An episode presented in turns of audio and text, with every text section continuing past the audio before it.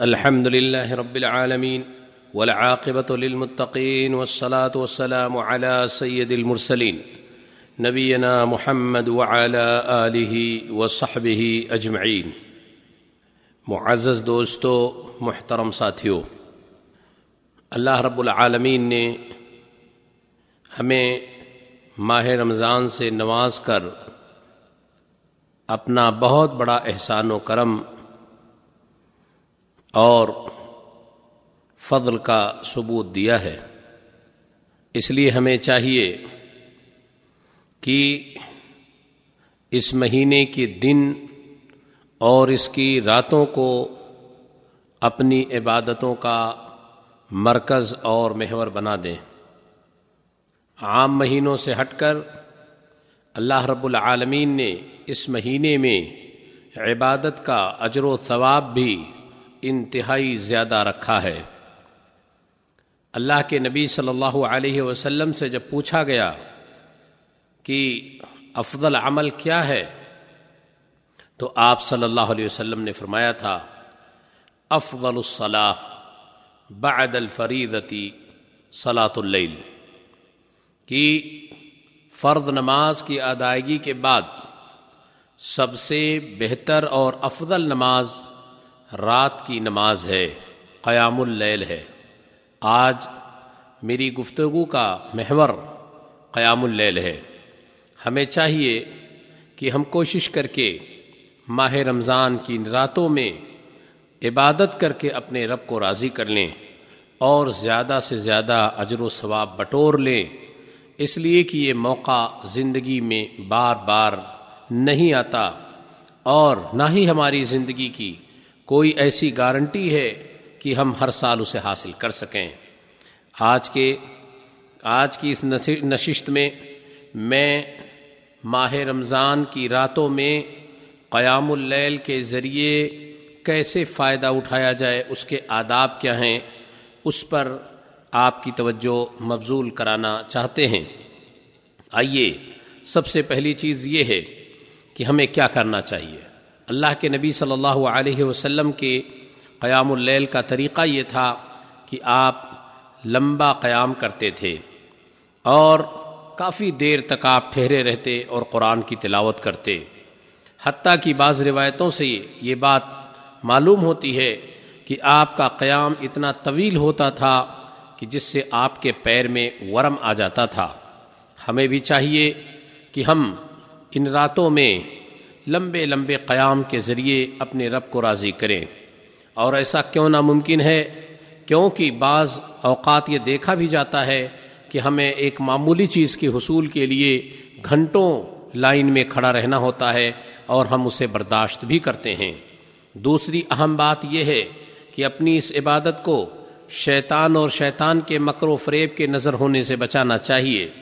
کہیں ایسا نہ ہو کہ اپنی اس عبادت کو ہم اپنے لیے ریا اور سمعا اور لوگوں میں ناموری کے خاطر اس کو سپرد کر دیں، جس سے پتہ چلے اس عبادت کی روح نکل گئی اور یہ عبادت عبادت نہیں رہی، بلکہ اللہ کی ناراضگی کا سبب بھی بن گئی۔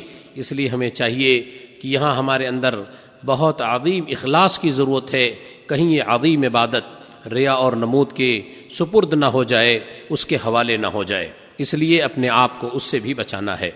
تیسری بڑی اہم بات یہ ہے اس کے ادب میں سے کہ ہمیں چاہیے کہ جب امام دعا کریں اور ان کی دعا پہ اگر رونا آئے تو آواز کو بہت بلند کر کے نہ روئیں، بہت چیخو پکار کی سما نہ بنا دیں اور ہمیں چاہیے کہ ہم اللہ کے رسول صلی اللہ علیہ وسلم کی پیروی کریں کہ آپ صلی اللہ علیہ وسلم بھی روتے تھے، لیکن آپ کے رونے کا انداز یہ تھا کہ آپ کے سینے سے ایسے آواز نکلتی جیسے کہ کسی ہاڈی میں کوئی گرم پانی پک رہا ہو، یہ صورت حال ہوتی تھی۔ ہمیں اس کا خیال کرنا چاہیے اور مسجد کو چیخ و پکار سے بچانا چاہیے تاکہ ہماری دعائیں جو ہے کسی ریا نمود کے شکار نہ ہو جائیں۔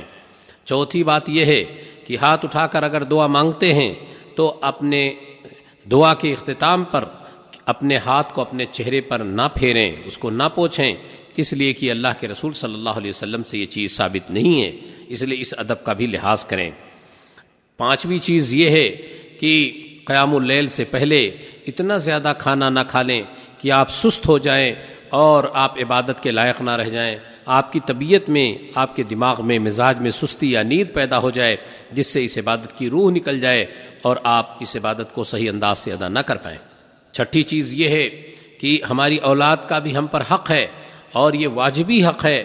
اللہ کے رسول صلی اللہ علیہ وسلم نے بھی اس کا حکم دیا ہے۔ اس لیے ہمیں چاہیے کہ ایک عظیم اپنی اولاد کی تربیت کی خاطر انہیں بھی نماز باجماعت اور قیام میں اپنے ساتھ رکھنا چاہیے اور اپنے بغل میں رکھنا چاہیے اور انہیں بچپن ہی سے اللہ کی فرما برداری کا عادی بنانا چاہیے۔ ساتویں چیز یہ ہے کہ جب ہم قیام اللیل کے لیے نکلیں تو خوب زینت کر کے جائیں، اچھے کپڑے پہن کر جائیں اور اپنے رب ذوالجلال کے سامنے حاضر ہوتے ہیں۔ اس لیے خوب بن سنور کر جانا چاہیے اور خوب خوب جو ہے، خوشبو لگا کے جانا چاہیے۔ اللہ تعالیٰ نے قرآن میں فرمایا، یا بنی آدم خدو زینتکم عند کل مسجد۔ کہ اے بنی آدم، اے آدم کی اولاد انسانوں، تم ہر مسجد کے وقت جب بھی مسجد جاؤ تو زینت کر کے جایا کرو۔ آٹھویں چیز یہ ہے کہ ہمیں اپنی زبان کی حفاظت کرنی چاہیے۔ اور وہ امام جو ہمیں قیام اللیل کی امامت کریں، ان کے بارے میں غیبت کرنا یا ان کے بارے میں ان کا مذاق اڑانا یا ایسی ویسی باتیں کرنا، اس سے گریز کرنا چاہیے اور کوشش کرنی چاہیے کہ ہمیں ان تمام چیزوں سے بچ کر کے اپنی عبادت کا خیال کریں اور زیادہ سے زیادہ ہم اس کا پاس و لحاظ رکھیں۔ آخری بات ان بہنوں کے لیے بھی ہے، جو مسجد میں قیام اللیل کرنا چاہتی ہیں، وہ جا سکتی ہیں، شریعت نے ان کو اجازت دی ہے، لیکن ان کو چاہیے کہ وہ باوقار انداز میں جائیں، نہ وہ کسی فتنے کا سبب بنے نہ ان سے کوئی فتنہ پیدا ہو اور اس طرح سے وہ مسجد جائیں، وہ بھی عبادت کر سکتی ہیں۔ اور ان کو بھی چاہیے کہ اپنے ساتھ چھوٹے بچوں کو نہ لائیں جس سے چیخو پکار کا ماحول پیدا ہو اور خود عبادت متاثر ہو، دوسروں کی بھی ہو۔ اللہ رب العالمین سے دعا ہے۔ اللہ تعالیٰ اس ماہ مبارک میں ہمیں زیادہ سے زیادہ عمل خیر کی توفیق نصیب فرمائے اور ہمیں اس کے ادب کی اور اس کے پاس و لحاظ کی توفیق نصیب فرمائے۔ وہ آخر دعوانا ان الحمد للہ رب العالمین۔